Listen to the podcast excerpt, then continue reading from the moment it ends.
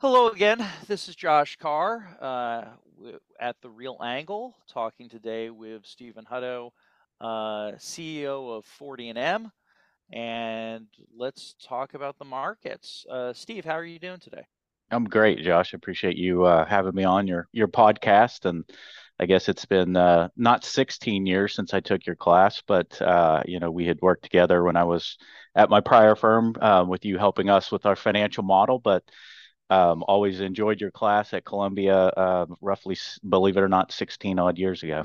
Yeah, no, uh, to paraphrase Matthew McConaughey, I, I, I, keep getting older. The graduate students stay the same age. Uh, it is it is it is funny teaching grad school because I've been doing it at Columbia forever. And when I first started teaching there, I was like the uh, the cool older brother. At least I'd like to believe as much. And somewhere along the line, you become the uncle. And yeah. Uh, I guess I'm on my way to uh, your grandfather's brother. You know, I just eventually that's where we all end up. But you know, uh, man's got to have goals. My so, my uh, grandpa was cool, so you're in good company. There you go. That's uh, got to have goals. Uh, yeah, no, people sometimes forget I, I do other things than just a podcast, but uh, no, it's it's good. So so let's talk a little bit. So first off, just some basics. Um, physically, where are you based in the world? Dallas, Texas. Moved back home after uh, 15 years on on various stints in various locations across the United States, but came back. Uh, voted with my feet for a 13% tax savings, and uh, being a, a, real estate finance investment guy, I figured uh, why not. It's it's hard to argue. It's hard to argue against, definitely. So yeah, so let's talk a little bit. I mean, last time we really spoke, you were in a investment officer role at a large multinational that was doing very large projects. Um, now you're in the entrepreneurial world, if you will. Um, let's talk about the transition. What were you do? What were you doing? What are you doing now? I guess is the best way to talk about it. Yeah, so I was chief investment officer, uh, but played a lot more roles than that. I would I would contend, and I don't think this is embellishment, but I think uh, I think it was a, basically a quasi CEO function, help build the infrastructure from scratch. It was a publicly traded company, or is a publicly traded company, and well, it's on both, LinkedIn. I mean, it, it's yeah, it's we, we say the name of the company, right? I, I yeah, know. yeah, sure, yeah, yeah. Gemdale, yeah, large large development firm.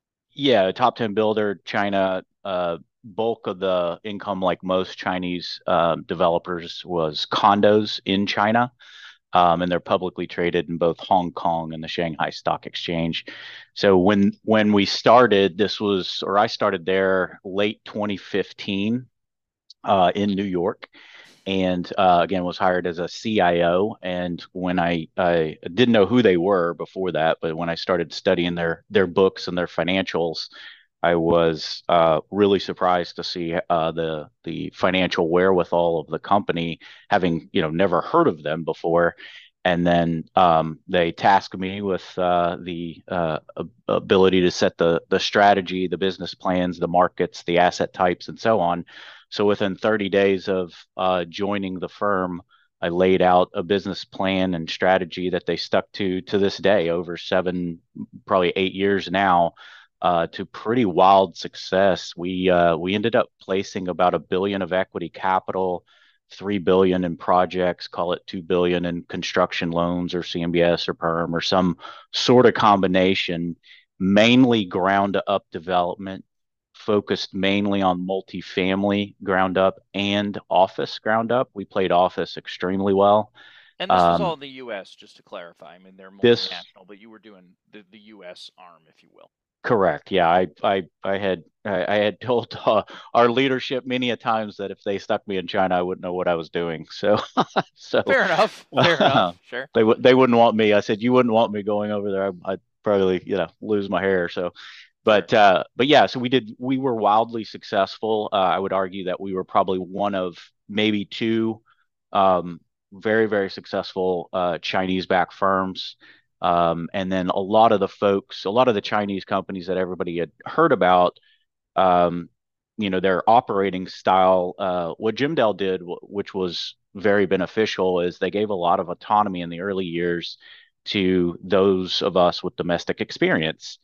And a lot of our counterparts, we would observe, a lot of the decisions were being made overseas. And those folks, just as if I would go over to China, they wouldn't want me there because I wouldn't do anything. Or if I was making decisions from America for, you know, deals in Beijing, probably wouldn't work out too well. Sure. And so a lot of the counterparts um, managed overseas, um, and it constrained a lot of the the local um, real estate practitioners. And Gemdale was the opposite. Gemdale had a uh, has a very engineering mindset, and so they empowered the local teams, and we we drove it to pretty great results. I mean, I I would assume if they liquidated their portfolio, I, I don't know the portfolio uh, as well as I did maybe a year and a half ago, but I would assume they would net uh, probably close to a billion two, maybe. Yeah, no, it's really amazing. So, sort of watching the um, watching some of these larger multinationals come in. I mean, you made a few excellent points. I think. I mean, your point about building a local team. Sure. I mean, it's you need a local team. I mean, the, this. I mean, the risk, risk is staying the obvious. We remain a very local industry, but it's amazing how many. It's amazing how many real estate professionals understand location is everything, but then somehow when they're staffing up teams, they don't hire local teams, which to me is the pinnacle of madness because everything is local and everything is political. And I mean, I've done a little bit of international work and I've realized that we all have the same fights. Like, you know, no one likes traffic. You know, like I don't care what country you're in.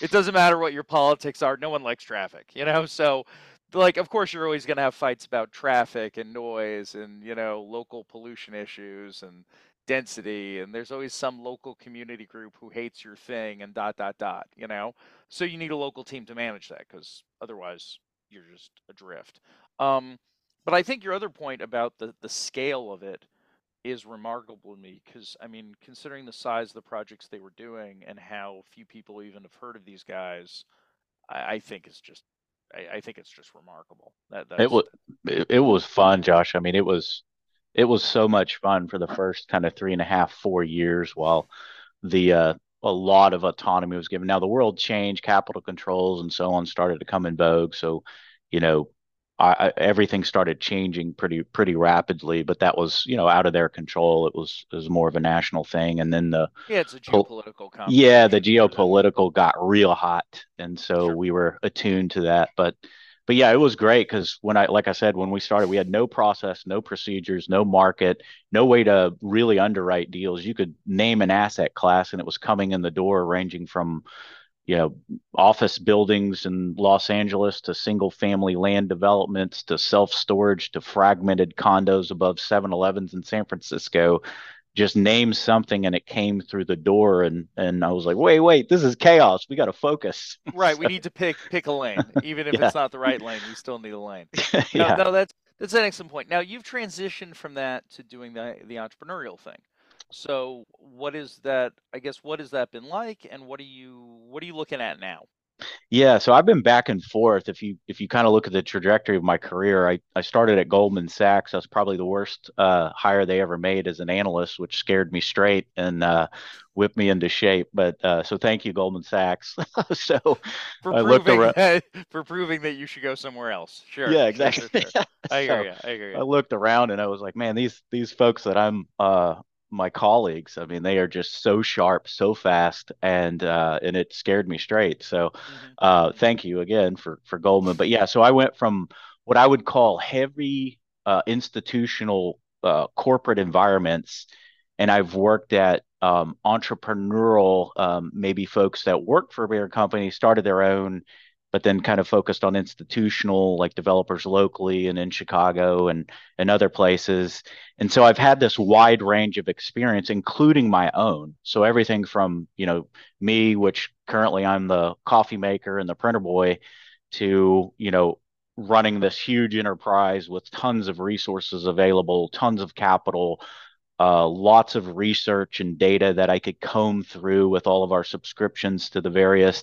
And I, am a I'm kind of a data nerd. Uh, when I was growing up, I was a sports nerd, and you know I could rattle off any baseball stat or football stat. I could tell you what 40 time and what it's, somebody bench pressed, and now that's all real set. estate. It, yeah, it's the same skill set. No, I have a buddy of mine who is a CMBS guy, and he also bets heavily on football.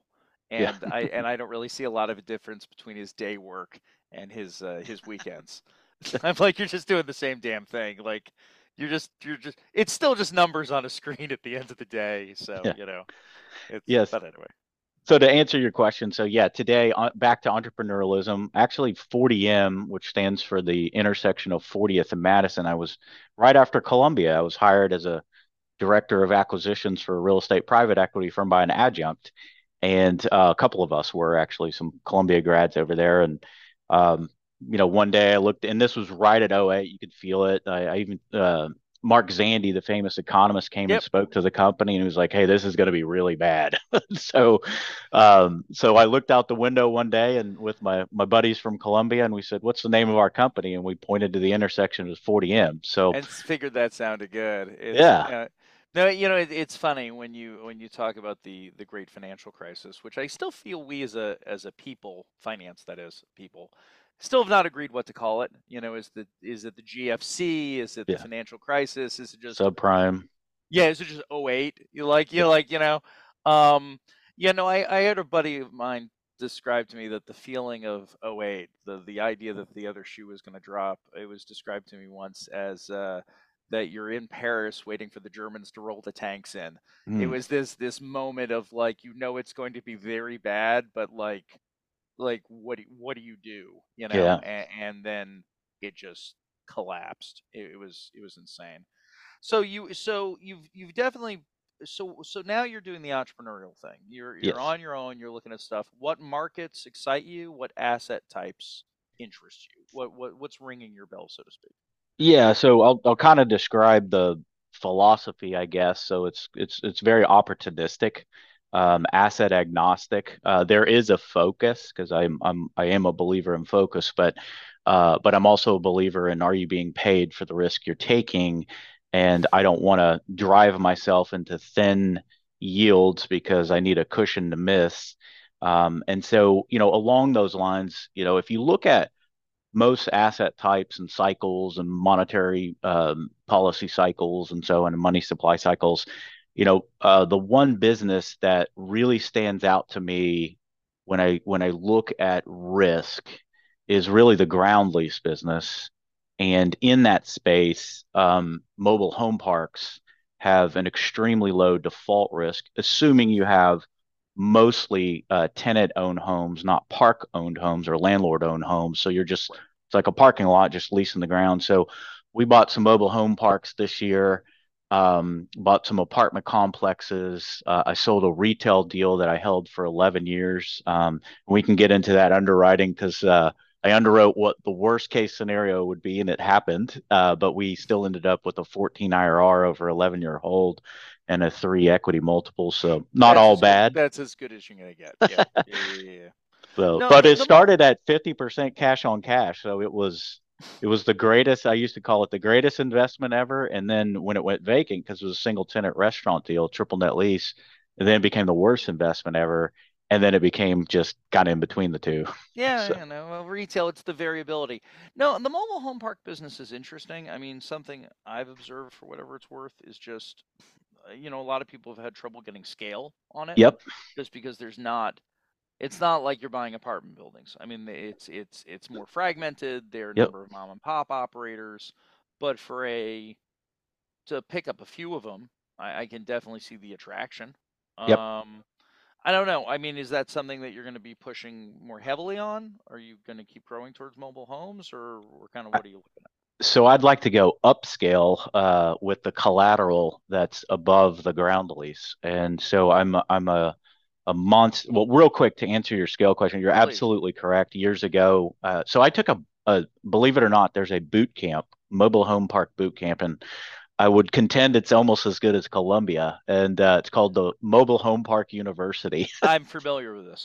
with Frank guys. and Dave, yeah. I've heard of these guys. Yeah, yeah, yeah. Yeah, yeah it's really fantastic. So I took it in cool. 2010, and yeah, to to your point, the scale effects you know, I think at the time when I calculated multifamily, it was like 13 times the size of mobile home parks. I think there was 3.9 million mobile home parks and, and so on. So, you know, you, uh, or 3, 3.9 million lots. So you couldn't get um, the scale going, like you said. However, it's just a great asset class. And a lot of the institutions started moving in there approximately in 2016. And you saw the, just like every other asset class, you saw cap rate compression that in 2010 was you could buy. I was kind of an idiot at the time. I was I was you know wanting to buy things at 10 caps uh, and you know, if it was a 9.8, I wouldn't do it. You know, I'm disciplined. And and then the compression went to sub five. so right, you, so know. you should have bought everything. You should have bought. Yeah. Everything. Now my neighbor, as far as scale effects, he literally just bought and closed about two weeks ago on 10,000 lots, 46 parks across the country. I think he paid a uh, about a three cap, and you're like, why would anyone pay a three cap in this environment? uh, his projections on that particular park is is he'll trend to about a seven and a half because the lot rent is so far below where it should be. Yeah, this particular operator was like three hundred eighty dollars no matter where you are. No, it's it's interesting. It's interesting. I mean, I just figured I'd ask. I mean, there's been a lot of talk in the news about the mobile home park business as far as regulatory issues, whether or not it's something that's going to get more regulated down the road. And I realize that varies state by state and what have you. But, it's the uh, not to not to go and we can go yeah. up upstream on this but yeah, uh, sure, not sure. to go too but it's it's the only true form of affordable housing that doesn't need to be subsidized so it, and again everybody kind of thinks of mobile home parks like a you know ben graham cigarette butt and you didn't want to brag about it because you're the guy that owned the mobile home park or the gal that owned the mobile home park uh, but the or the cops and all that but but the reality is if we want to attack affordable housing this is really the best tool to do it. Sure. No, and I've heard that argument. We're in an affordable housing crisis, uh, and we don't really. It's not that we don't have solutions; it's that we're just choosing not to implement them. Yeah. Um, so yeah, no, I I definitely hear that. So uh, structure, you're doing deals now on your own. Are you doing them as a typical sort of like you're the GP, you're raising some yeah. LP equity, sort of typical GPLP deal by deal thing? yeah, friends and family, uh, some of my Harvard classmates, some of my Columbia classmates, um, just uh, and even some Texas Tech and some lifelong friends. So on the entrepreneurial capital side, uh, I am working with uh, on a confidential deal that would be the largest of my personal benefit life, not the largest deal I've ever worked on, um, several hundred million I can't go into detail. I'm tied up on every type of CA that took three it. months to go through, but uh, but that's my partner in that particular deal is um, you know would be a REIT. Okay, so so now we're talking institutional again. Yeah. No, look, I mean, and and you know the the blessing is we can always uh, we can always do a follow up. You know, four months from now, and I say four months because whenever anyone says to me they can talk to me in three, it's always four. Uh, yeah. You know, like, like, Might be six. that's just something I've learned. Every our industry, uh, you know, it's uh, we all get there, but you know, it takes time. It just, you you would been... appreciate this. I had to modify twenty five thousand Excel cells. That is also not an embellishment. It wore me down beyond belief. I was so tired. Uh, my, my my wife was like, "Man, you're brain dead." I said, "Yes, I'm I'm wiped out." Yeah, no, there's so. certain spreadsheet work that should only be done while wearing headphones and listening to music. like like like like if I have to grind through something like that, that's like you put on ACDC and you just grind through. Like there's because there's no there's no good way of there's no civilized way of doing it. It's a it's a form of human torture. Yeah, it really is. It really is. Uh, nonetheless, so um, so, what kind of deals do you think, other than mobile home parks, which we're talking about, and some other stuff, what kind of deals do you think are interest? What what what kind of things do you think are interesting out there as an investor, but don't necessarily work for you? Like things that conceptually make sense, but not for Steve. Good good question. Um, hard question because there's a lot. I I don't like office buildings, so I did. So at Gemdale, I'd probably say if we if we looked back at our portfolio, 70% of our value was created through phenomenal office deals, you know, creative tech, life science, and so on. We just crushed it. Um, now, short term office leases, I never liked. I never ever liked because I just thought it was a frictional business where you made zero capital. So you, you know, you do a deal, you know, you got to pay new TIs, you got to pay leasing commissions. You kind of look at your cash during that period of five, three to seven year leases, and you're like, wait, I'm just, you know, treading water. I'm not moving. I'm not creating true value. I'm just banking on the cap rate compression that somebody's going to either speculate in an urban area that oh this is going to get revived and they've got the magic touch to go in and rehab the building and and all that. yeah, stuff. or rehab the building and I can lease it up and it's the great old fool theory and everybody keeps doing that for years on end. Um, so that I wouldn't touch. Um, you know, I'm as you know, I'm Texas and you know, I love Texas and so on, but I I don't I don't touch deals in Houston, Texas. I don't know how to play it. So someone could bring a phenomenal opportunity that checks all the boxes on underwriting, on basis, on you name everything, right? And it's just a smoking hot deal, whether it's multifamily or office would be still scary or retail or whatever. I just don't understand Houston. It's so cyclical. It's so boom and bust. There are no barriers to entry. You know, the next mousetrap can get thrown up across the street. Yeah, it's famous Uh, for having no zoning. I mean, I yeah. the most deregulated market in the United States, arguably. Yeah, and a lot of people do very well there. It's just one of those areas that I just don't know how to play the market. Sure, sure. No, it's uh, look. I mean, I don't have to tell you. It's you know, Texas is a big state, and uh, you know, a, the fact that it's like a whole other market. It's like, well, effectively, it is. It, Yeah. it's it's from a from a from a distance standpoint. You know, you could have gone through four states in the Northeast by the time you get from Dallas to, to Houston. So you know, it's it's not it's th- it's not that surprising. Um, so one question I always like to ask, just in today's market. Um, so uh, well, let's talk about a couple other things. So, for good or bad, nothing ever works out as expected. Unexpected surprises? Deal you worked on recently that had something go unusually good and it wasn't planned, or unusually bad and it wasn't planned. Yeah, I mean, let's let's go to the simple one that I referenced earlier, that restaurant deal. Um, so Sure. underwrote the deal. You know, it was 50% cash on cash for four years. We were killing it.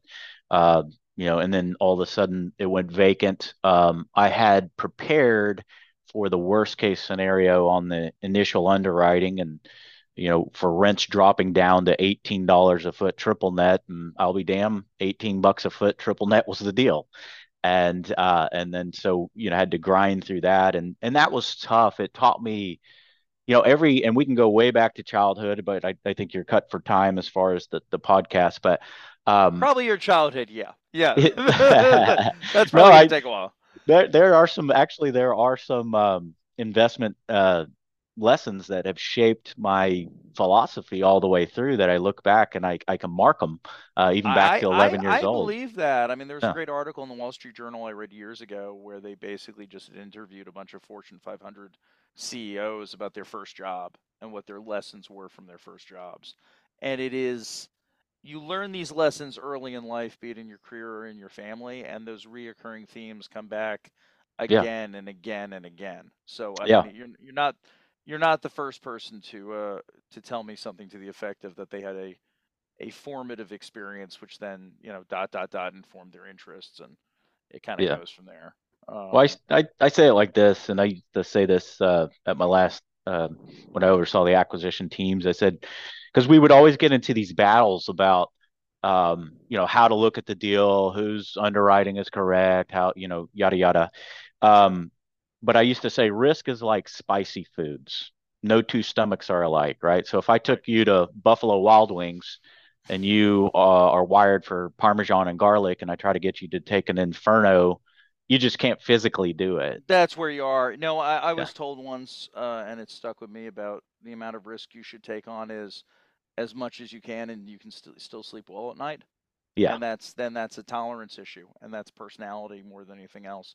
And I don't think that's a good or a bad thing. I think it's when you eh talk to people if their risk tolerance is you, within about a minute you find yourself talking to them about well when i was a child dot dot Yeah. dot and we came to this country dot dot dot like it's often informed by that and if you look at people who can tolerate high risk and you talk to them about their experiences it's they survived certain traumas and as a result of it they just don't perceive the risk the same way you do Yeah. like And it and it's wild because so many people kind of battle each other when you're in investment committee or so on for what ultimately the root is is just simply a a different ability to handle risk.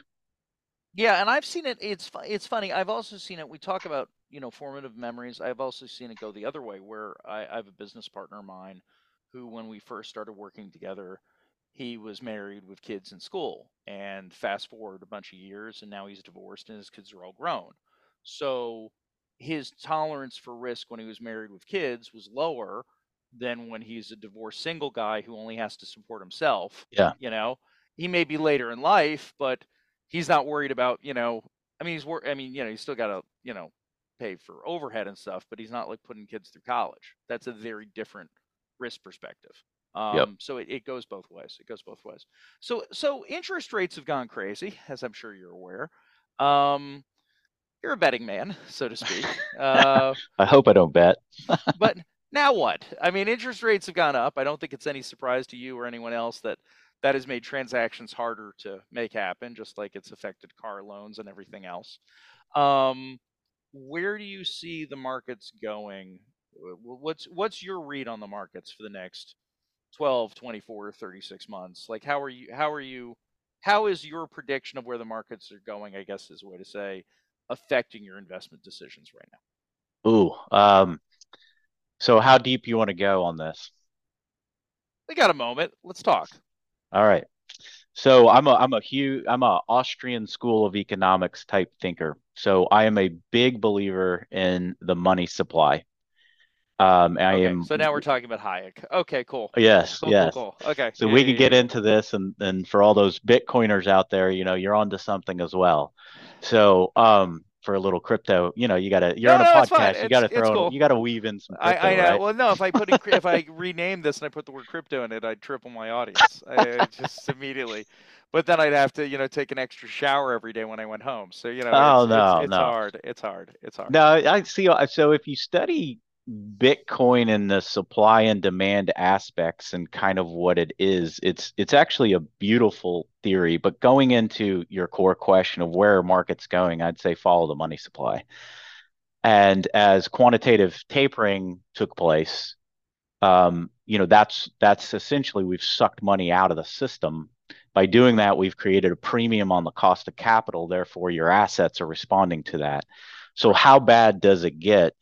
Um, so I'm a, like I said, I'm a, a data nerd. So if we if we start with the 10 year and three month inversion, and we can go back a bit.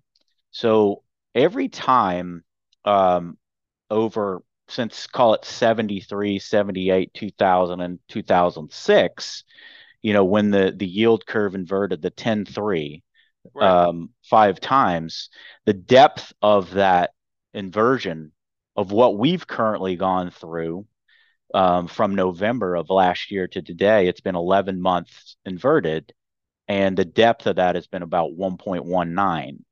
Um, so the last time that occurred was in 73 and 78. Really, 78 was exactly 1.19. So I would think we are going into a recession around May of 24. Just based And on yield curve stuff. Yeah, yeah, yeah. yeah, well. I can go deeper. No, no, it's no, it's fair, but but it's fair enough. I mean, look, there are certain the market tells us things, you know. Yeah. I mean, and you know, I always look at stuff on the assumption that I'm not smarter than the market because Yeah. you know the market is the collective wisdom, if you will. So if the collective wisdom is saying something, I'm not saying I can't disagree with it, but it better have a damn good reason why. Yeah. Um, So yeah, no, I I hear you. I mean, the Well, yield credit- thing. Sorry. I was going to say credit creation is the is the bigger issue. You're, you're going back to the supply and demand of money. So every time net credit has dropped less than 2%, we have always been in a recession. So right now and and so in three times that's occurred as well in 75, 80 and right now in Explain what you 23. mean by net credit. Explain what you So. So the the overall creation of credit less inflation. So when that when that spread differential, the real spread is less than 2%, then we always go into recession. Well, we're less than 2%. Yeah. No, it- you know, it's funny. I mean, a lot of, you know, I, I always think back to my undergraduate days that, you know, people in an econ class, they'll talk about helicopter money. Like, what if the government drops money from the sky? What happens? You know, and you get inflation because everyone feels rich. They're not, but they feel rich. They spend the money. What they never really seem to mention in any of these classes is they'll talk about helicopter money. They don't talk about, well, what if the reverse happens? What if all the money gets sucked out of the system? Well, quantitative the money- tapering. Right. If all the money drops in the sky and you feel rich, then all the money getting sucked out, you feel poor. I mean, that's Right. just kind of the way the world works. And you know, that seems to be what we're experiencing right now. And and just to tie back to something we talked about earlier, and one of the reasons I was asking about this specifically, one of the questions I threw out was, well, you know, like where's your equity coming from? And you're doing the classic GPLP money, you're bringing in friends and family. Um, I don't know about you, but all the conversations I've had with equity providers is people feel poor right now. And Yeah. when equity providers feel poor, they don't invest money because, you know, they're playing a defense game. They're saying, I don't know if I want to do this value add opportunity. I don't know if I want to do this ground up development. I'd rather just sit and stare at the money in my savings account and, you know, make my 5% and shrug. Um, equity is dried up. And as Yeah. equity is dried up, deals have dried up and there you go. Um, Well, I they don't know should if that's what you're seeing out there, but I mean that's the they should feel had. they should feel poor because on a real basis they are. They. In Right. 2008, cap rates for multifamily were roughly 6.3% on average. So for every dollar of NOI that yielded about, it was like 15 bucks, roughly speaking, uh, in value. Today it's five three and it yields about $18, but on a net adjusted for inflation real basis, you're down to 13. So when everyone says, "Oh, asset prices always are, are always going up," they might nominally when you pump the pump the economy full of tremendous amounts of capital. Like in 2021, we had what 41% of all dollars ever existed. I could tell you precisely what happened to cap rates. I remember doing a study and we came up with, and this is part of some secret sauce, but we you know, I, I tasked our group early on. This was well before the the uh, I think it was 2017. I said, uh, let's track the amount of money and what that does to cap rates. And it was a 70% non-correlated coefficient. And you can precisely track it. So when 2020 late 2020 21 came around, we were thinking about disposing of an asset. And at the time, prevailing cap rates were about four and a half. And I said to our team, I said, hold tight. We're, today's four and a half is going to be tomorrow's three six. So let's just hang with this asset that we were about to sell. And Well, sure enough- keep dropping and you'll sell it for more money. You don't have to be just yeah. Well, sure enough, we sold it a four five prior valuation for a three six. Right. So I could we could we could nail it. Yeah, no, it's it's you know, it's funny. Um what I'm enjoying about this conversation, and hopefully others are too, is that so much of my conversations with people about real estate, the markets, have to deal with micro questions. Uh, like, Yeah. oh, there's a new building that opened up down. Fundamentals, yeah, local the fundamentals. fundamentals. You new construction, you know, they're doing a highway improvement or something. Um, but yeah, the macroeconomic stuff, uh, you know, becomes the tail wagging the dog. Like we're we're the alternative asset class. We're the ten percent, which is in stocks and bonds. You know, so changes in broader economic issues have such a mammoth impact on us because we're just sort of like this little boat bobbing on the waves, and it's like you can do whatever you want with a boat, but if the waves get bigger, the waves get small, that's going to have a lot more effect on on kind of little old us. Um, Yeah, I, and I totally, I'm a big fundamental kind of like deep value investor, Ben Graham style. So on a real estate application, I'm a micro guy as well. I'm going to walk the the alley of the asset. I'm going to, Sure. you know, I'm going to feel the street. I'm going to go talk to the property managers and and see what the leasing velocity is. And but I'm also going to, you know, be very strategic and sit the helicopter and fly above it. think about where it fits into the whole picture. Yeah, and what I've learned, I guess, my over my career is I'm about 65% micro fundamentals and about 35% macro. Uh, because I, you know, there's a book that I read several years ago that kind of crystallized those thoughts. It was called Invest with the Fed. And that really taught me so much. And then you overlay, you know, my, I'm a ferocious reader and just love to learn, especially now as I've gotten older, uh, more of the, you know, economic theories and so on, at least the good ones. so, um, but yeah, so e- uh, but in all but it- fairness, it- even the bad ones have their place. even the they bad do ones have their actually. place. I, It's I, a conversation. I mean, you know, I, my undergrad was in econ. I read some Marx. Yeah. You know, it, it's Yeah. good to people have perspectives. I mean, it's you know, it's totally true, and you know you can take a few you know bites of their apple, and you can say, yeah, this actually does apply, and here's how that's happening, and so yeah, it's it's a range of outcomes, but uh, but yeah, I think my my philosophy on these things has has definitely changed, and you know if you want to if you want to drive to the, the conversation, okay, with all that and what you're doing entrepreneurially, where do you want to go? I'm I'm happy to you know zero in on how I think to play this. No, it, it's it's curious. It's interesting stuff. Look, I mean, there's definitely a lot more we could do with all this. I I do want to shift to sort of closing thoughts, and definitely there's a lot we could keep going on, but at the same time, you know, we could also do follow up follow up stuff. Um, here I had a a list. Uh, let me just rattle off a few big questions just to get your thoughts on stub stuff. I'm not going to do the whole list, but a few big thoughts. Um, I'm going to start with this one. Um, office to residential conversion. There's been a lot of conversation in the news about office to resi conversion. I have my opinions. I'm sure you do too.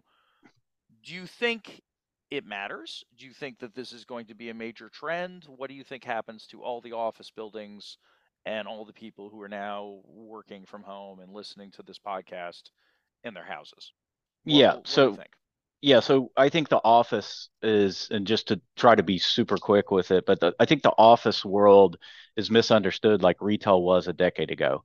I feel like office is going to follow the path of retail. If you talked about retail 10, 12 years ago, and I used to do a bunch of leasing, you know, we're way oversupplied. Nobody wanted to do retail. It's terrible. And then all of a sudden the supply lines dropped. And now retail, if you look at the numbers and you look at the delivery and you look at the supply, I think retail's down uh, as far as supply, something like 61% over the past 22 year average. Right. Yeah, 61%. And so you kind of look at that and you go, wow, where do I want to be for the best risk adjusted return? I, I, I tell you, retail. So I think office, and when we were doing office, what I observed is it was the same usual suspects, which were the FANG tenants expanding everywhere. And so all most And of the new def- you office want to define that for people, Fang tenants? Yeah, so uh, the old uh, stock adage, or now they're called the Magnificent Seven, but Right. uh, but Fang, which is Facebook, Apple, Amazon, Netflix, and Google, Yep. uh, and and then you had your Salesforce and your others. But anyway, the the acronyms that the stock market created, and you looked at your gains in the stock market, and then look at who was expanding across the nation when brand new office buildings that we were leasing to, and there was your demand. So Right. and I and I, you know, let's let's tap real quick on WeWork. So I was uh we were in San Francisco, this is 2016, 2017. WeWork came to us and I I never will forget this. I remember just all the brokers talking about how it's so great and this huge white paper on on WeWork and how it's so good and so on. And I said, man, that's fantastic. S show me the books. And I looked at their entity and their lease entity that they would Yep. sign. I How do said, you how do you actually make money? send me to the send me the balance sheet. No, I wanted to know who this this quote guarantor was and who the parent was. Sure. Sure. And it, I just looked at it. I was like, man, this is terrible. And so I remember telling the brokers, going, uh, you know, we won't, we're not going to lease to we we will. I said we will lease from you, but we won't lease to you. And so that's and it was just you know a shot across the bow at the time because we were not cool. Uh, but you know, looking back, that was great. But my No. point in yeah. My point in sharing all this is you look at office, it's very misunderstood, just like retail. The A's were making, um, you know, all the everybody was flocking to the A's. Same things happening in office. The B and C's were done. Same things happening in office. You have the bifurcation. Going back to the OTR conversions, you know, we we came up with a thesis that we studied a little bit called the S&L crisis babies of every South and Southwest city across the U.S. And when we got into studying these old million square foot buildings that were built in the 70s and 80s, that maybe uh, less than a handful would ever get above 80% occupancy in them, and new tenants of today didn't want to lease in them. When we would study them, we would find that about the conversion was about 64% efficient. And so if you look at regular multifamily, you're closer to 80. And so you've got a terrible inefficiency. Yeah, And so then, to just yeah, to talk this for everyone. So yeah, you do typical apartment building, you're going to bleed 15, 20% for hallways, yeah. common areas, stuff that you can't make money off of. You're basically saying instead of bleeding 20% for hallways, you're bleeding 35% for all that jazz. Yeah. So don't cut up right. Yeah. yeah. So what are you, what are you benefiting? And then the the unit layouts are really you know long and wobbly and and un- unorthodox and and so on. Sure. And so we would have a tough time making the math work. You know, the quick of it is, I, I used to say we would we would have to, with incentives, compete with compete with essentially a Type Three podium project as far as rent. So that put us in that second tier in certain markets, like in Dallas, that would put us at the not type one high rise rents, um, uh, but right below them. And, and so, type three podium, you're talking like four stories of stick over like five, story. five over three. Five over three. Okay. Yeah, so five, and five so sto- five stories for human beings, three stories for cars, basically. Yeah, yeah, podium. So yeah, yeah, so anyway, that but that force you just by sheer construction costs, you're at you know in that just under the top tier of market rents, and you're not cost effective. You're you're high, right? Yeah, you're high. No, and, and that's and that's and you're seeing that in office prices right now. The guys yeah. talking about office to residential conversion are essentially buying these buildings for almost for scrap value. I mean, they're buying them at such low numbers because they can't make it work any other way. But you, you but you still are going to be what 250 into them a foot, uh, at least down here or more. And so at that point, you're like, it's still cheaper to just build a, a, a regular, you know, three story stick garden style or some wood four story urban project or a wrap. You're still going to be cheaper on a cost basis. And so, what market are you competing for? And then then you got to go. I need a boatload of incentives every here here's the part that scares me though to kind of drill at your question. So i again doing the math let's take a million square foot building. You have 640 new units per building roughly speaking right, right. coming online. Let's say you have a, a, downtown with a bunch of these 70s and 80s because everybody in the S&L crisis overbuilt and they were getting paid 106 to build so they're the keys mr lender. 10 buildings 10% of the stock gets converted. That's 6400 new units Right. Right. You take a market like Dallas, where supposedly our pipeline is 70,000 and deliveries are maybe 25,000 ish. But you add, you know, let's just take 60. You add 60 plus another greater than 10% to our stock. I mean, talk about a nightmare. Um, the only saving grace here is that the capital markets are shut off but a lot of these office guys, I think we're going to look back at a lot of these OTR conversions. Maybe the first few make money, and right. then everybody else gets the playbook. And Biden uh, administration, I think, allocated 35 billion recently to to this play. And then every city and uh, every city's tax buckets are going. How do we make this eyesore that's empty, that's killing our tax base? How do we revive it? It's it reminds me a lot of why retail was hurt in the early 2010s, which is every city planner when I was working at Avalon Bay would say, "Oh, you want to you want 400 units? Build us 25,000 square feet of retail." And you'd be like, "But retail doesn't work in this right. location." And, and this gets me to, and everything you're saying gets me to one comment, and this is my only comment I'll make, which is, you know, the sometimes the economically viable solution is not politically viable. And by that I mean the economically viable solution might be, okay, these buildings are just obsolete tear them down, blow them up, blow them up. Yeah. You know, but yeah. you know, do you want to be the mayor who runs on a platform of I'm going to use federal dollars to buy vacant buildings and blow up the downtown? Yeah, you know, that or sounds, lose my poster view, right? right? Every poster voters, skyline is the '80s. You know, right, if you look at Dallas, right? Building. Uh, yeah, no, they're all '80s. Every city wants a big building because that's how you know you've arrived, right? But, you know, if you run on a platform of blowing up buildings, it sounds like you're defeatist. It sounds like you're giving up rather to say, look, these structures have served their useful life. They yeah. created a lot of value for the city while they were full and doing what they were supposed to do. The world has changed. You know, we no longer have horse stables. But Technology were they ever over 80% occupied, but I don't think they ever of a few. I mean, I don't think they ever were. I mean, like it's, I mean, it's kind of a dark joke, but I mean, you know, the joke, uh, not joke, but like the World Trade Center, you know, the original World Trade Center was never full. It was, yeah. it languished for years. And the dark joke was shortly before 9 11, it finally got to a place where the occupancy was actually kind of oh, decent. Man.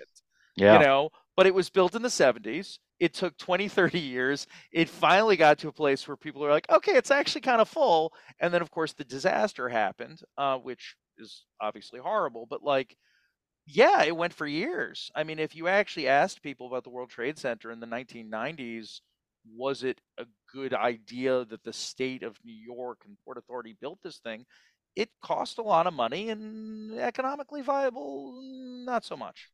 Yeah, know, and I guess I guess you know to to think about like all the good conversions were you know pre 1940, so those old stock they probably went through the same you high know ceilings, but those had high ceilings and nice yeah windows and all that. They were easy to convert. Were easy. yeah yeah, but I'm also thinking like you know fast forward you know 50 years from out for all the preservationists that are listening to your call um, and not the capitalists. Um, you know maybe maybe there is an alternative use that we adapt to over time that nobody's thinking about today that makes Sure. those 80s buildings with the 40,000 foot footprints uh, viable in, in some other use. someone will find a use. Someone will Yeah, find use. Technology shifts, industry yeah, shift. Um, my only other comment to make: uh, Boston's done a lot of biotech conversions. They've turned a lot of that stuff into lab space. Yeah, I mean, there is use for it. You know, It's hard though um, because of the systems needed. it's it's understood, understood. I'm just saying that, like, you know, but but your point is is well taken, which is times change, technologies change, and that Yeah, you know sometimes buildings outlive their useful life. I mean, they were built for creating economic wealth, and you know, you know, we we scrap old cars when they don't work anymore. It's not really functionally that different. yeah. Nonetheless, look, this has been a great conversation. It's good to talk about some of the bigger picture stuff, uh, and also it was fun to sort of talk about sort of your your transition from uh, big corporate to sort of doing your own thing and doing the entrepreneurial thing. Um, I don't know. We could keep going. I think probably the best idea, honestly, would be we revisit some of these things uh, in a few months when you can talk about some of the bigger stuff you're working on, and we can kind of come back to it. Um, with that said, unless you got anything else on your mind right now, Yeah, I think if I was, uh, you know, listening to this, I, I think I would want to know. So you've shared all these stats about recessions, and we didn't even get halfway into it. But, I know. um, uh, you know, where's it going? What to do? How do you play this? Uh, what would I recommend to play this? You know, because Shoot, I've got investors out there and so on. So, you know, land, Bitcoin, gold. Uh, uh, land is finite, Bitcoin is finite, and gold is scarce. And so, how would I play this in this economic cycle? I I really believe what is tangible, and I post this out too to your audience, that I, I do think we're going to look up in five to seven years from now. We're going to have five hundred billion dollar market cap ground lease REITs. You know, right now, one of actually a, a gentleman you used to uh, uh, teach. Uh, Yep, he's I the know. originator for Safehold, right? Safehold. Yep. and they're they're kind of a, a leader and a front runner here. And there's Haven and, and Montgomery Street here in Dallas and some other folks. But I, I do believe you're going to see that space become institutionalized. Um, and I think you're going to see ground lease become standardized, uh, much like CMBS or Fannie Mae or Freddie Mac. And so I think there's going to be the historical issues with it. It was anyone's guess, and the uh, lack of predictability, lack of transparency, lack of financeability. Right, but I think that game is leases become a product. I think that game's changing. And I think that, you know, if I'm a lender in this market, especially a bank that's regulated by FDIC and I have deposits and could have, you know, runs on my bank, I think that's going to be the tool for the times. I really do. And so, you know, what I would like to focus on, and I've I wrote a 189 page white paper on the topic. Uh, no, no joke. What I what I would really like to focus on is is honestly creating the next ground lease REIT and taking advantage of this time we're in and showing why that arbitrage makes a lot of sense and why the lender can live to play another day. And this is a great topic and one that definitely deserves its own much, much longer conversation. And we can get into the history of all kinds of good stuff involving ground leases. But I, I do appreciate you throwing that out there as sort of a, a, a thought experiment, not thought experiment, a, a nugget to to lock in on.